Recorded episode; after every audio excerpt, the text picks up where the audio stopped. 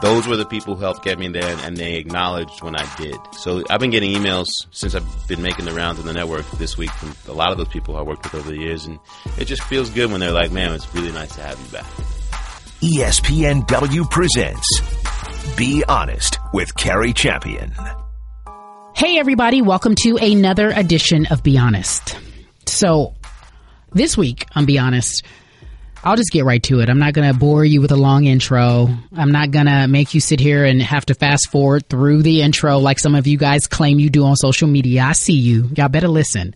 Uh, but this week, I'm be honest, uh, Sal Masekela joins the podcast. And I don't know if you guys remember Sal from E News. Uh, the Daily 10, which was a, a, show on E Entertainment. He also used to host the X Games for us here on ESPN.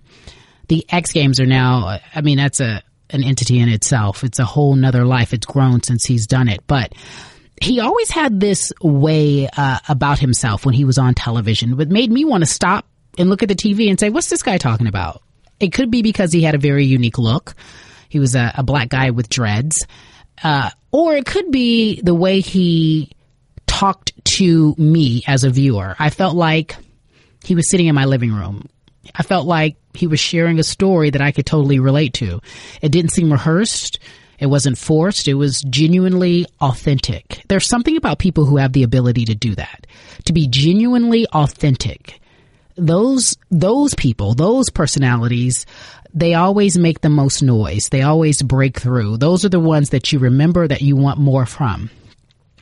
And in a crazy turn of events, he worked at ESPN for 13 years and then eventually he didn't but now he's back in the family in a very bizarre way. Not bizarre. Uh, he's back in the family in a very interesting way. And the reason why it's interesting is because he's the host of a docu series that basically brings us all together. He travels all around the world and he tells very fascinating stories through one common denominator, and that's sports. From what I've seen so far, I, I feel like it's a true education. I asked him to be on the podcast after he came on Sports Center so he can give us a little more detail about what he's attempting to do with this new docu series. So without further ado, we welcome Sal Masekela to be honest. This person isn't really a guest. It's like welcome home, welcome back home. Um, he used to be with the family of networks. That's ESPN. He's back with the family of networks in a way. Uh, everyone, you may remember him as Sal Masekela, but can you please tell me your first, your new name or your name? Explain the it's story. It's not a new name. I'm not, you know, Prince. Are you uh, the former artist formerly I'm known for, as? Artist, uh, Sal Masekela. No, my, my full name is Selema Masekela. And when I first started at ESPN, they used to font me as Selema Masekela. And then somebody said, "Hey, don't you think Sal Masekela would, would, would look cooler on the screen, and people would be able to say your name?" So I kind of went with it, but I always sort of was like, man, I wish I could just, you know, use my name. So now on screen it says Selema Masekela. I was named after my grandfather, and um, people can still call me Sal. It's all good. Why did you decide? Because here's a TV thing. A lot of people in TV sometimes decide to go with different names. Like they, people will tell you Hannah Storm. She's like, that's not Storm. It's not my last name. But uh, that's the baddest name in the history of television. You ain't ever lied. Because and that's a bad woman. So She's and she is a bad woman. It's I used to call her the Storm. She's the Storm. Like when she would throw to me, and I would do pieces uh, from X Games, and I'd be excited. I was like, oh, Hannah Storm's throwing to me. Um, I, I call her Hurricane. I'd be like. And now back to the storm. and then you meet her, and she's just got all this presence. Oh yeah, she's a boss. She's a boss. Okay, so we get asked, are these our names? Like everyone says, is your last name Champion? I'm like, yes, it is not a made up name. I wish it was. It's my true last name. But Cari Champion is pretty, it's pretty bad. So I I want to know what made you what what what made you say go with Sal as opposed to Selema. I was literally I was at an NBA game when I was doing sideline. I was sideline reporting, and an executive uh, who's no longer at the company came to me and said, "Hey, we need to talk to you about this name thing." And I was like, "What name thing?" He's like, "Well, people call you Sal on screen, but they see this Selema, and it's confusing and it's hard for people to say." And it was literally like shortly before we were going on air, and he did the like put his hands up in the air. He's like, "Sal Masekela." It just makes so much more sense, and I went with it at the time. Um, and everyone got to know me, and it was easy to pronounce. And but I, I did I did kind of feel like that was a character version of myself as opposed to like who I am, you know. Um, and it, it, worked and it was cool and people got to know me as that. But when I left uh, the X Games and I left E and I just took a break from television for a little while, I started making films. Um, I started doing things that were more about who I was as a whole person. Uh, started making music, and I just started using Selema a little bit more. And then when when this thing came along with with uh, Vice World of Sports, and they said, "How do you want to be credited?" I stopped and I thought about it, and I was like, I, th- I think I want to be credited as as as Selema. I, mean, I was named after my grandfather, who was a, a sculptor and a poet and a freedom fighter in South Africa, and I've always had great pride in that name. And it wasn't until I moved to California that people found my name difficult. People mostly who didn't have an ethnic background to be like, that's how Sal came about. So this is more or less just for me coming full circle. I was just going to say this metamorphosis of who you are, being more comfortable in your skin. It's interesting when you start in, in this business. There are people who who say things to you uh, that you believe are helpful, or perhaps maybe they have influence, and you think, well, yeah, why not? I've often been told you should wear flats because you're too tall, right? Or when you're on air with someone who's shorter than you, you should probably do this, or you should cut your hair, or you. Should, I hear it all the time, especially aesthetically. Be, for have women. less presence. Like you have so much awesome that we need you to dial it back a little bit because it throws the viewer off. I hear it all the time. But I think like I've been watching you since you got on the network, and I think it's amazing. I mean, you own it. And can anybody deny what it is you're doing or bringing to the table? And if someone has a, if you have to, my thing is if you have to ch- alter yourself to make everyone else feel comfortable, that's that's their problem. That has nothing to do with you. This is how you, this is who you are. And if it's shocking to what you normally are putting on the screen all the time, I can't. There's nothing I can do about that. I, I went through that when I had dreadlocks. You know, I had a I had a network executive, not at this network, but at, at E, uh, the president of the network at the time, Ted Harbert. When I first got there, we were rehearsing the show. He came down into the studio, walked right up to me, and put his hands in my hair. Oh, and said, "You know," I was standing in front of a, of a screen, and uh, he's like, "I just need. I'm watching this upstairs, and I'm I'm trying to understand, uh, you know, how." You know, I can sort of see some of the screen through your hair, and this man had the nerve to put his hands in my hair, and I gave him a very gentle but firm forearm and pushed him off. Yeah. And my producer came and ran in from the control room and had to dial it down because you know you don't touch. First of all, you don't just touch black It- hair. Period. But let like- don't touch my hair. it, it my- at a cellular level I just switched. And it was they wanted to have this debate debate over whether or not I should wear my my hair in a ponytail or not so that it fit the screen. But the girls I'm standing with are wearing extensions 80 ways to Sunday. So you're basically telling me like we didn't realize that it was going to come with this, and we have to see if this fits our agenda. Why'd you hire me then?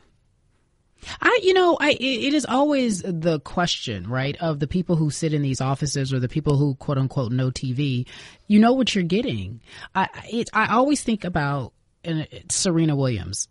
Adam Silver said something the other day about the WNBA and about how it's struggling to find its footing, and he wished that the WNBA, in terms of the personalities, were more like Serena Williams. He says Serena Williams is herself 24 7 unapologetically. You know what you're getting with Serena. Either she's in a good mood or a bad mood. I'm speaking for me, not Adam Silver. Right. She is going to talk to you or she's not. Like, don't, whatever she does, it's really not going to surprise you because she's unapologetically Serena Williams. In essence, be yourself is what he's saying because people are drawn to that realness, whether it's drama or whatever it is, whatever genuine authenticity you can bring, be you.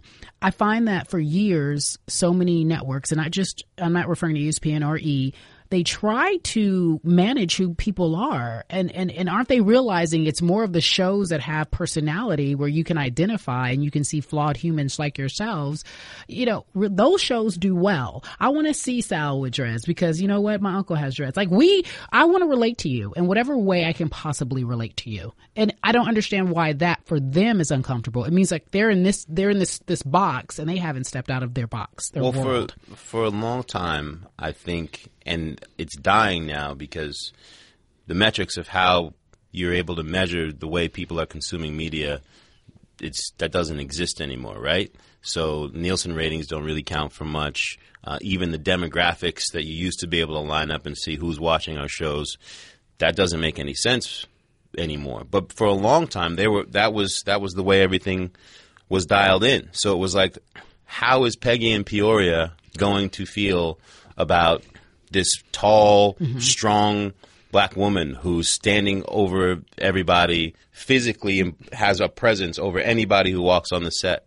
Or how is, you know, how, how are these people going to feel about this person who has this decidedly African hair?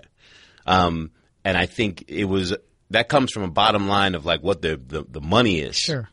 and that doesn't really exist anymore. And, and the type of people who have, I think, filtered to the surface that are, like you said, are making noise or identifying, you know, with audiences are people who are reflective of the people who are watch they're watching. And the thing that I think always gave me a chance when I first even started in this business wasn't that I knew anything about journalism. I didn't know anything about being a broadcaster, but I was passionate about the sports that I was commentating, and I knew everything I could know about them and the community. And if I could translate that and communicate it to an audience that didn't know anything about it, that was my job. I wanted them excited about this thing that they didn't know. And I think that was the role I got to play when I was at X Games. So it was hard as as you start to. I started off as a sideline reporter, and next thing you know, I'm I'm the host of the X Games in two years, and now because I'm visible, people are asking questions, and they want to help make decisions about how you're presenting yourself, um, and that sort of steadily grew through my career until, like I said, in 2010, I was like, I'm, I'm gonna take a little time out um, and, and come full circle and find out what I want to do. I'm not bitter. I'm I'm extremely grateful for for the platform that I was given. I just don't think I ever expected those challenges um, once I once I sort of got there. What do you mean you decided to take a break in 2010? Explain the circumstances. I went to South Africa to cover the World Cup, World Cup with ESPN um, to be a, a human interest reporter, and it was the best trip of my life. Um, my father and I made a documentary called Umlando Through My Father's Eyes. My dad's a native South African, political exile for 30 years. Uh, ESPN knew that background, and they were like, "Hey, how about you and your dad take a road trip through through the country and show people?" Um, you know, we decided to show people where these the World Cup was happening, as opposed to just these soccer games, Sure. pe- give people an idea of texture and culture and what makes South Africa a special place. Then I stayed on. We did that for three weeks. It was amazing with this great filmmaker named Jonathan Hock, uh, who does a lot of ESPN 30 for 30s. And then I stayed on as a human interest reporter for six weeks. Best trip of my life. Up until then, for the previous four years, I was in a daily news cycle at E Entertainment doing the Daily 10, and then I would do the X Games summer and winter. Um, but that was my only presence on ESPN. And when you get to get out of that hamster wheel and you go into a situation where you're just talking about and making real things uh, of merit and people are connecting with what you're talking about, I started to feel like, man, why am I in this job for? You know, this is what I want to be doing. I want to tell stories. I want to I want to be a part of, of helping people connect to the sports that they love, but ha- letting them be able to walk away with something from it. And so uh, as I literally was flying home from South Africa, I set the intention that I don't know how, but this the way I'm living my life right now has to end because I'm not happy. But this is this is definitely a glimpse in, into how I want to live. And then two months later, um, my show got canceled. The Uh, Daily which- Ten, uh, the yeah, mhm. E got canceled, and they still owed me a, ye- a year and a half on my on my contract, and um, they kept everybody on the whole staff, including my co-hosts, and let me go Wow. and it was like I was like Tim Robbins in Shawshank. I was Tim Robbins in Shawshank. Like I, I came out, I was standing there in the rainstorm, like ah, I made it out, and um, it kind of it, it opened me up to like having a real life again and sort of figuring out what it is that I wanted to do. I stayed on with the X Games for another couple of years, um, but that really sort of began the process of wanting to. Um, to make stuff of merit, and it really it came from that World Cup experience. Why do you think they let you go specifically and kept everybody on? I think they let me go because they had decided they wanted to roll the show into a one-hour e-news show, and that was Ryan Ke- Seacrest's show. And Seacrest and I were never going to be like high-fiving buddies on the same show. I was like the anti-Seacrest, in that I didn't take any of the entertainment news stuff seriously. Yeah, okay. It was tongue in cheek. Uh, I like doing interviews with with with uh, with people that sort of celebrated what they did. Time out. Story break. I remember watching E, maybe one of these after shows, I, maybe a post show. I don't know what year it was. Maybe it was 2009, 2010, but you interviewed Oprah. Do you remember that one? Mm. And you like turned to the camera and you were like, I've made it. That's it. I'm good. Yeah. And that's how I felt. Like those were the moments for me.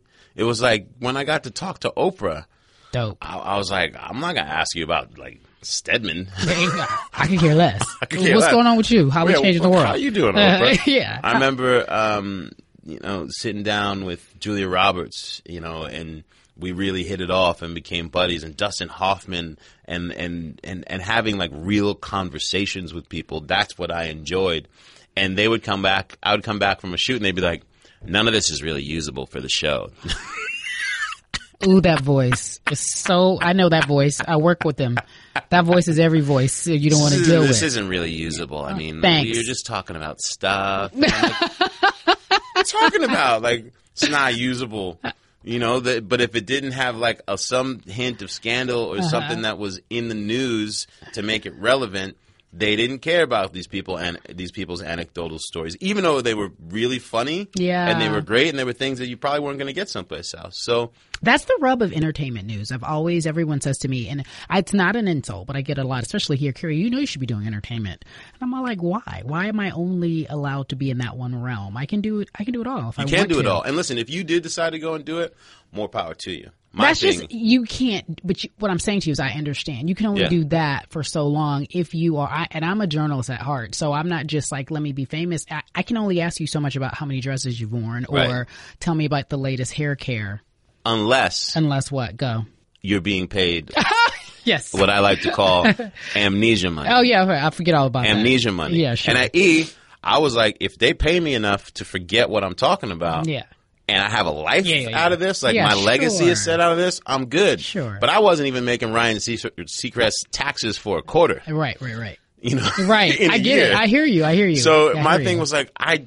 I still have to walk around with this, and there's no, there's, there's nothing that makes me, Yeah. you know, I'm not sitting in, in the I'm south not. of France. I was the about to say I'm not hopping on my PJ to go to St. Bart's. Look, I get it. No, I get it. I money. Yeah, and of course, Mike Wilbon always says that to me. He goes, "Listen, Cari, everything. Everybody got a price tag. Don't don't talk to me about not having a price tag and all your morals and your ethics and da da da da. See the exit of so many big names from our company. Right. But I um I I agree with you in that sense, and I don't mind entertainment. I'm just saying there there has to be something where you, you that particular, especially if you find yourself wanting to tell stories, because it sounds like that's what you wanted to do: tell stories, enlighten the viewer, and it, you have to be able to have something else coupled with that. You can't just do red carpets all the time because you're not going to be able to tell the story. If that's your creative mindset and you want to tell stories, or you want to interview people, or you want to go to the next level, that's how my podcast was born. I was a mediator on First Take, and I would just tee up questions. And I, I watched you. yeah, and they were like, Harry, don't you have something to say? I'm like, hell yeah, find a place to put my voice. And so that's how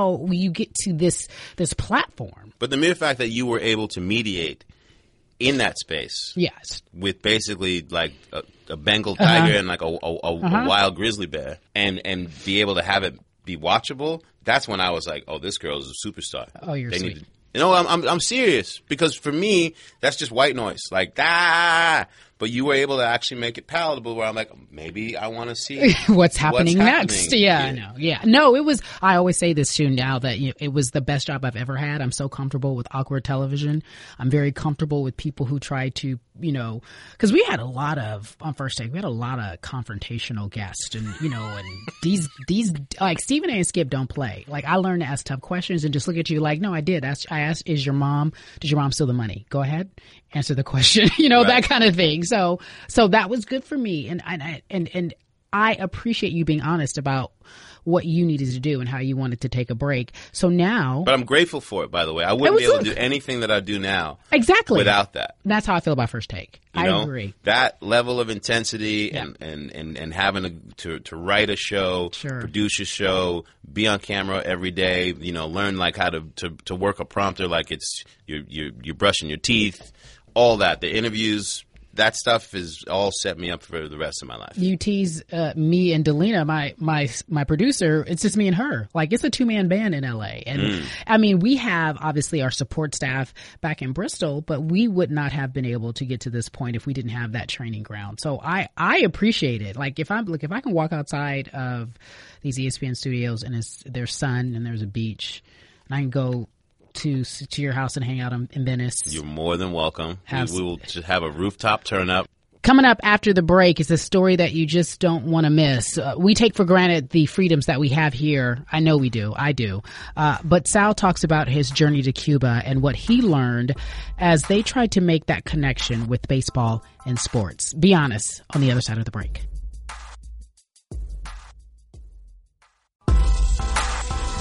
Foregoing their Cuban citizenship, the most common route for these players is through a neighboring island. I'm standing on the border of the Dominican Republic and Haiti. That is the Masacre River. This route is important because it's one of the many routes that the players from Cuba use to get into the Dominican Republic.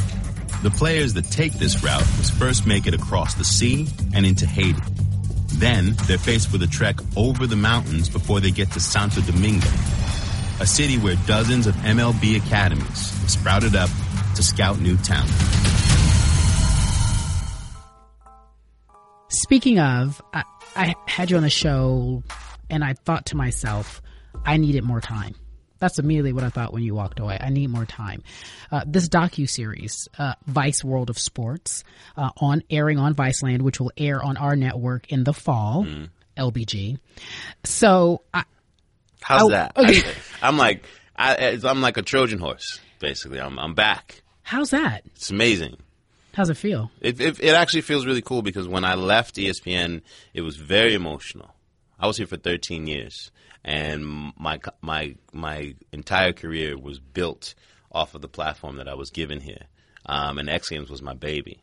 So when you you help to raise this thing, and then you got to let it go.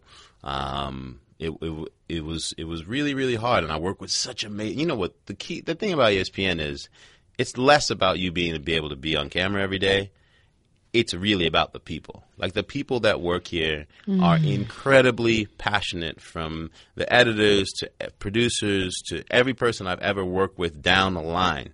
You know, cameramen, audio people, like they become your family. Um, and they really literally help raise me. Like, when I first started at the network, they used to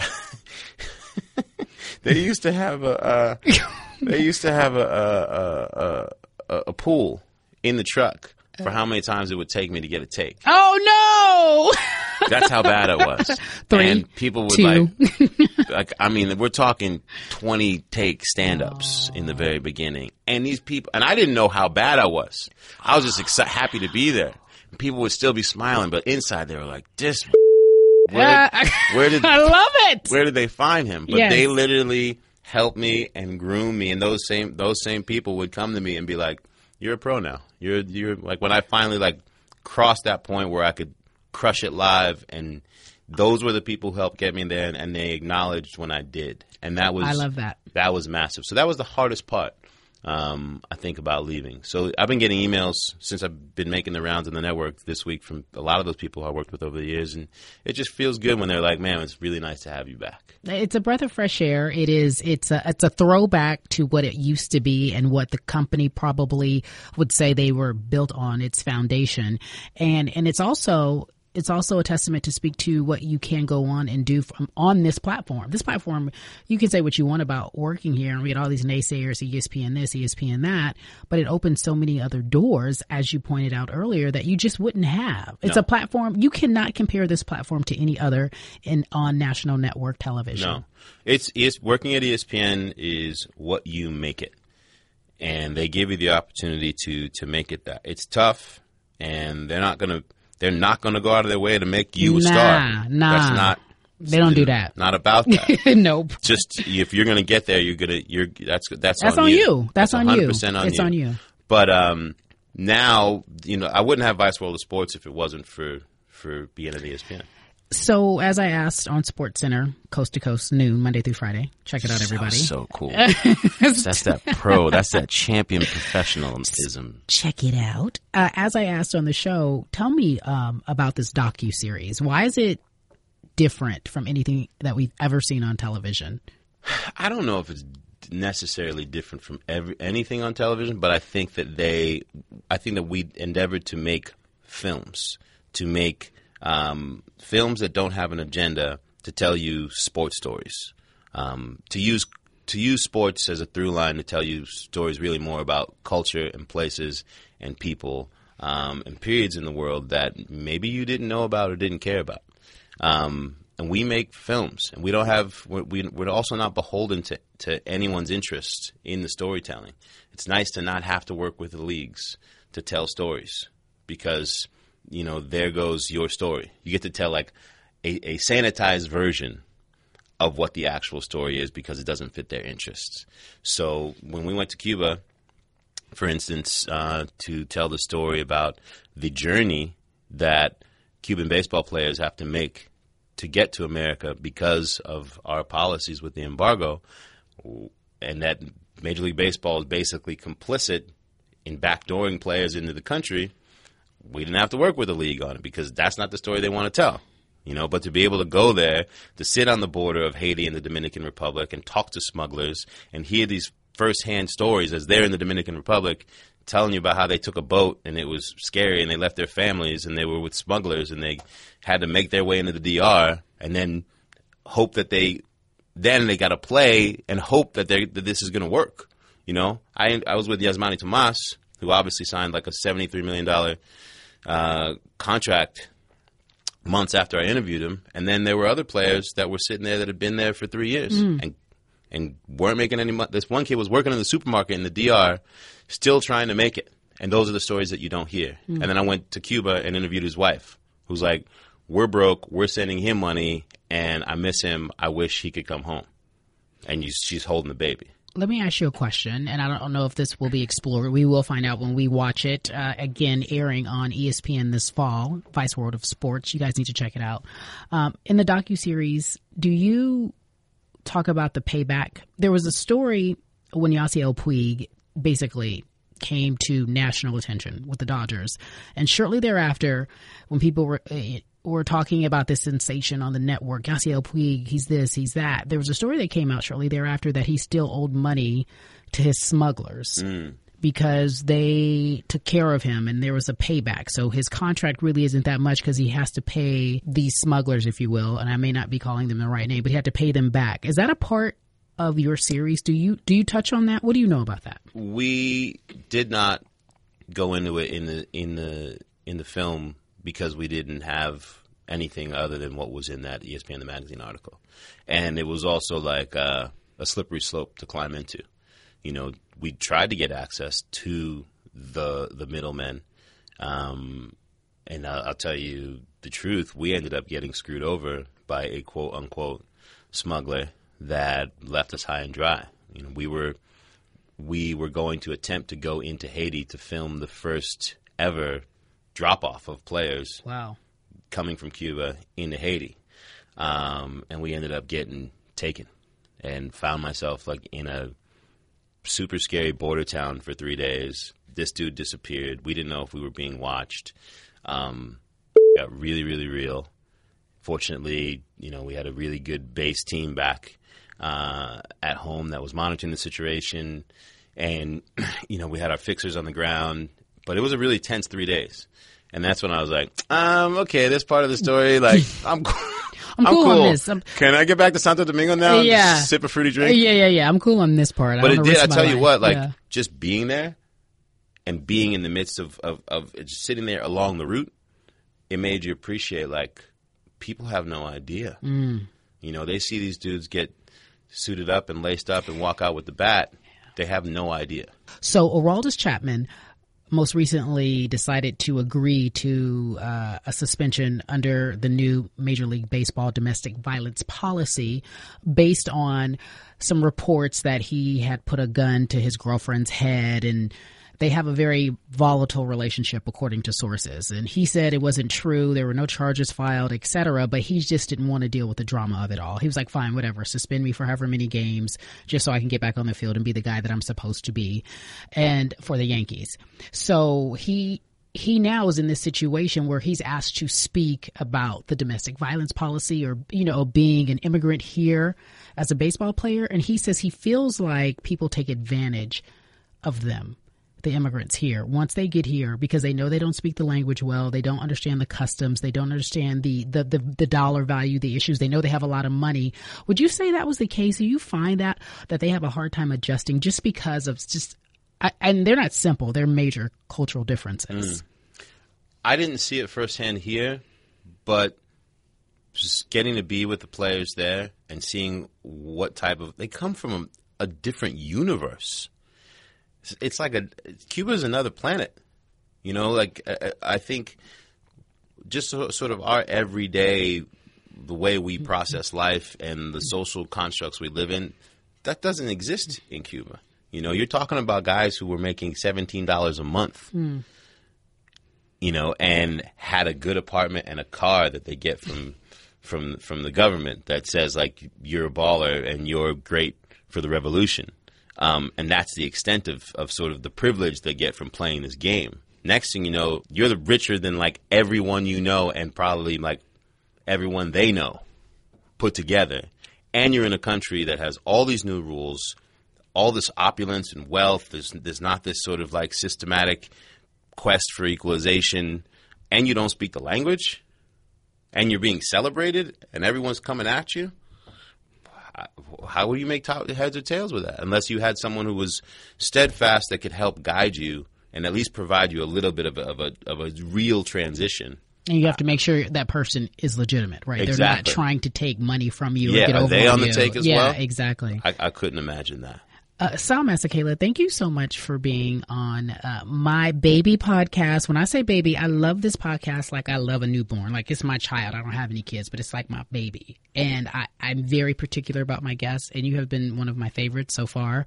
I really appreciate you doing this. Welcome back to the family. Thank you very much. It was an honor when you asked me. Um, you know, it was funny when I saw you when we first got here, and you were like, "I thought you were going to call in." I was like, "Girl." You asked me to be on your podcast. I live down the street. I'm going to come sit with you in the studio. So thank I'm- you, Kay. You're more than welcome. He doesn't realize I'm like that auntie that now you know I'm know you're gonna do a favor. I'm gonna ask for a lot of favors. Y'all got that one family member that just you give them just an inch and they take like 20 miles. Like you got a dollar and then next thing you know it's like you have a hundred. And it's like, can you buy me a house? I'm that family member. No worries. I'm I'm I'm gonna hit you up. Though. I got it's fifty cents though. It's 50 cents. Sal Masekela, ladies and gentlemen, on Be Honest. I enjoyed him. I think everybody did. Before we close out the show today, uh, I just wanted to take a minute to talk about how honored I was. That's the right word. Honored and humbled. And I, and I use that word a lot, but I, I really, truly, truly, truly mean it. In 1993, Vogue magazine profiled a woman by the name of Willow Bay. She was the very first female sports anchor that they profiled. She was a model at one point in her career, turned sportscaster. She was really well known.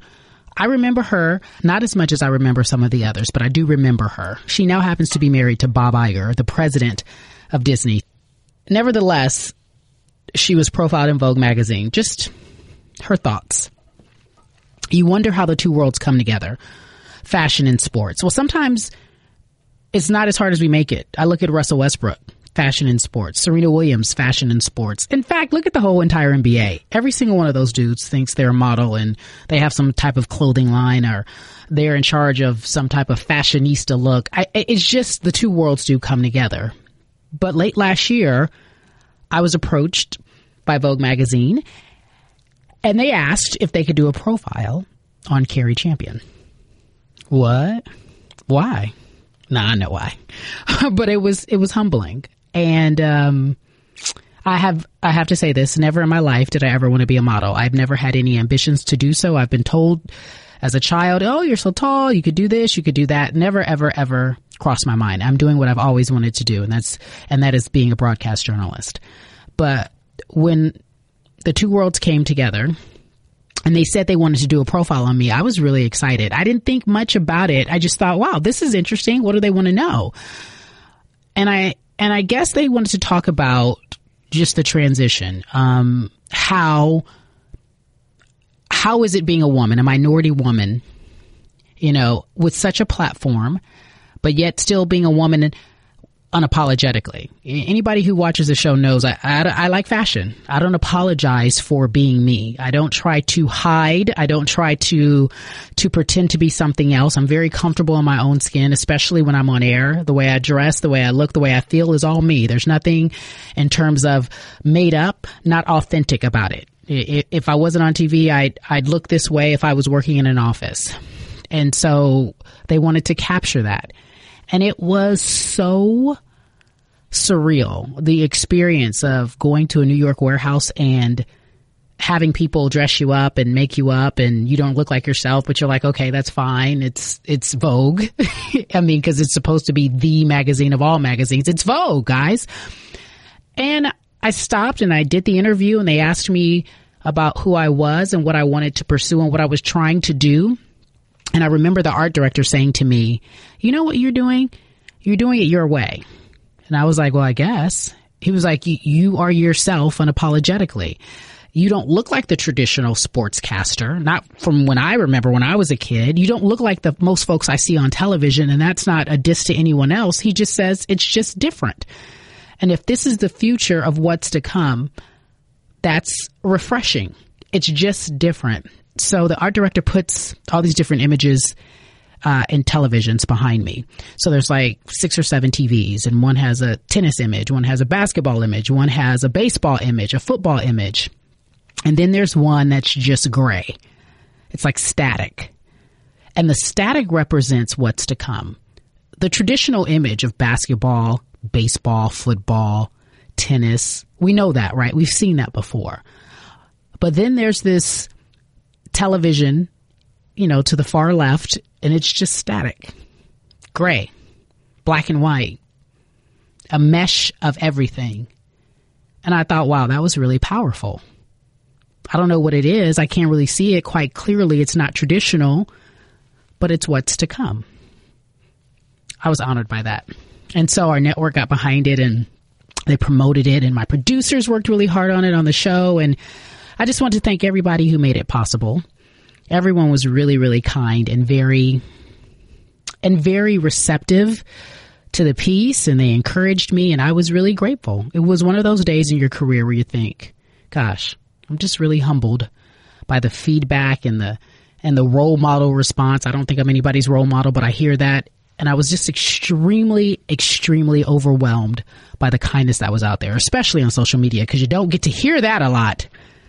But then I found out through some research that, again, it was the first time that they've ever featured a female sports broadcaster since Willow Bay, and that was back in 1993.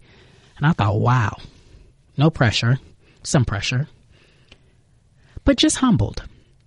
I say all this to say that growing up as a little girl in Pasadena, I I had no idea where I would be and what I would do. I just knew that I wanted to be great at whatever I did. Whatever came with that, so be it. But I'm a big believer, and I say this all the time. It's so simple, but I'm a big believer in hard work pays off in so many different areas of your life. I've been at ESPN for four years, and I'm not on a fast track. I'm not doing anything different than anyone else. Sal talked about it. You make you make it your own. They give you something, and you make it your own. And I fight for every point, as it says in the article, just like Serena Williams. I fight for every point. I fight to have the honor to sit and talk to you on a podcast. I fight to have the honor to sit on a Sports Center set and share information with you so that you can enjoy it and you're entertained yet informed at the same time. I fight for these honors. They're all things that make me who I am and I'm grateful for it. So with that being said, I hope you guys go out and pick up Vogue June edition. Margot Robbie's on the cover. I can I get a cover? You guys, is a cover coming soon for me, Adam? I don't see why not. just greedy. No, I kid. I kid. I joke. I'm completely happy. Just want to share that with you guys all. It was a, it was a, it was a seminal moment in my career. Some, some big moments happen in your career in your life. This was one of them. and I want to share it with you all. Thank you guys for all your support. Thank you for listening to Be Honest. Make sure you check us out next week. Have a good one. Thanks for listening to Be Honest with Cari Champion. For more great podcasts, check out espn.com slash podcenter.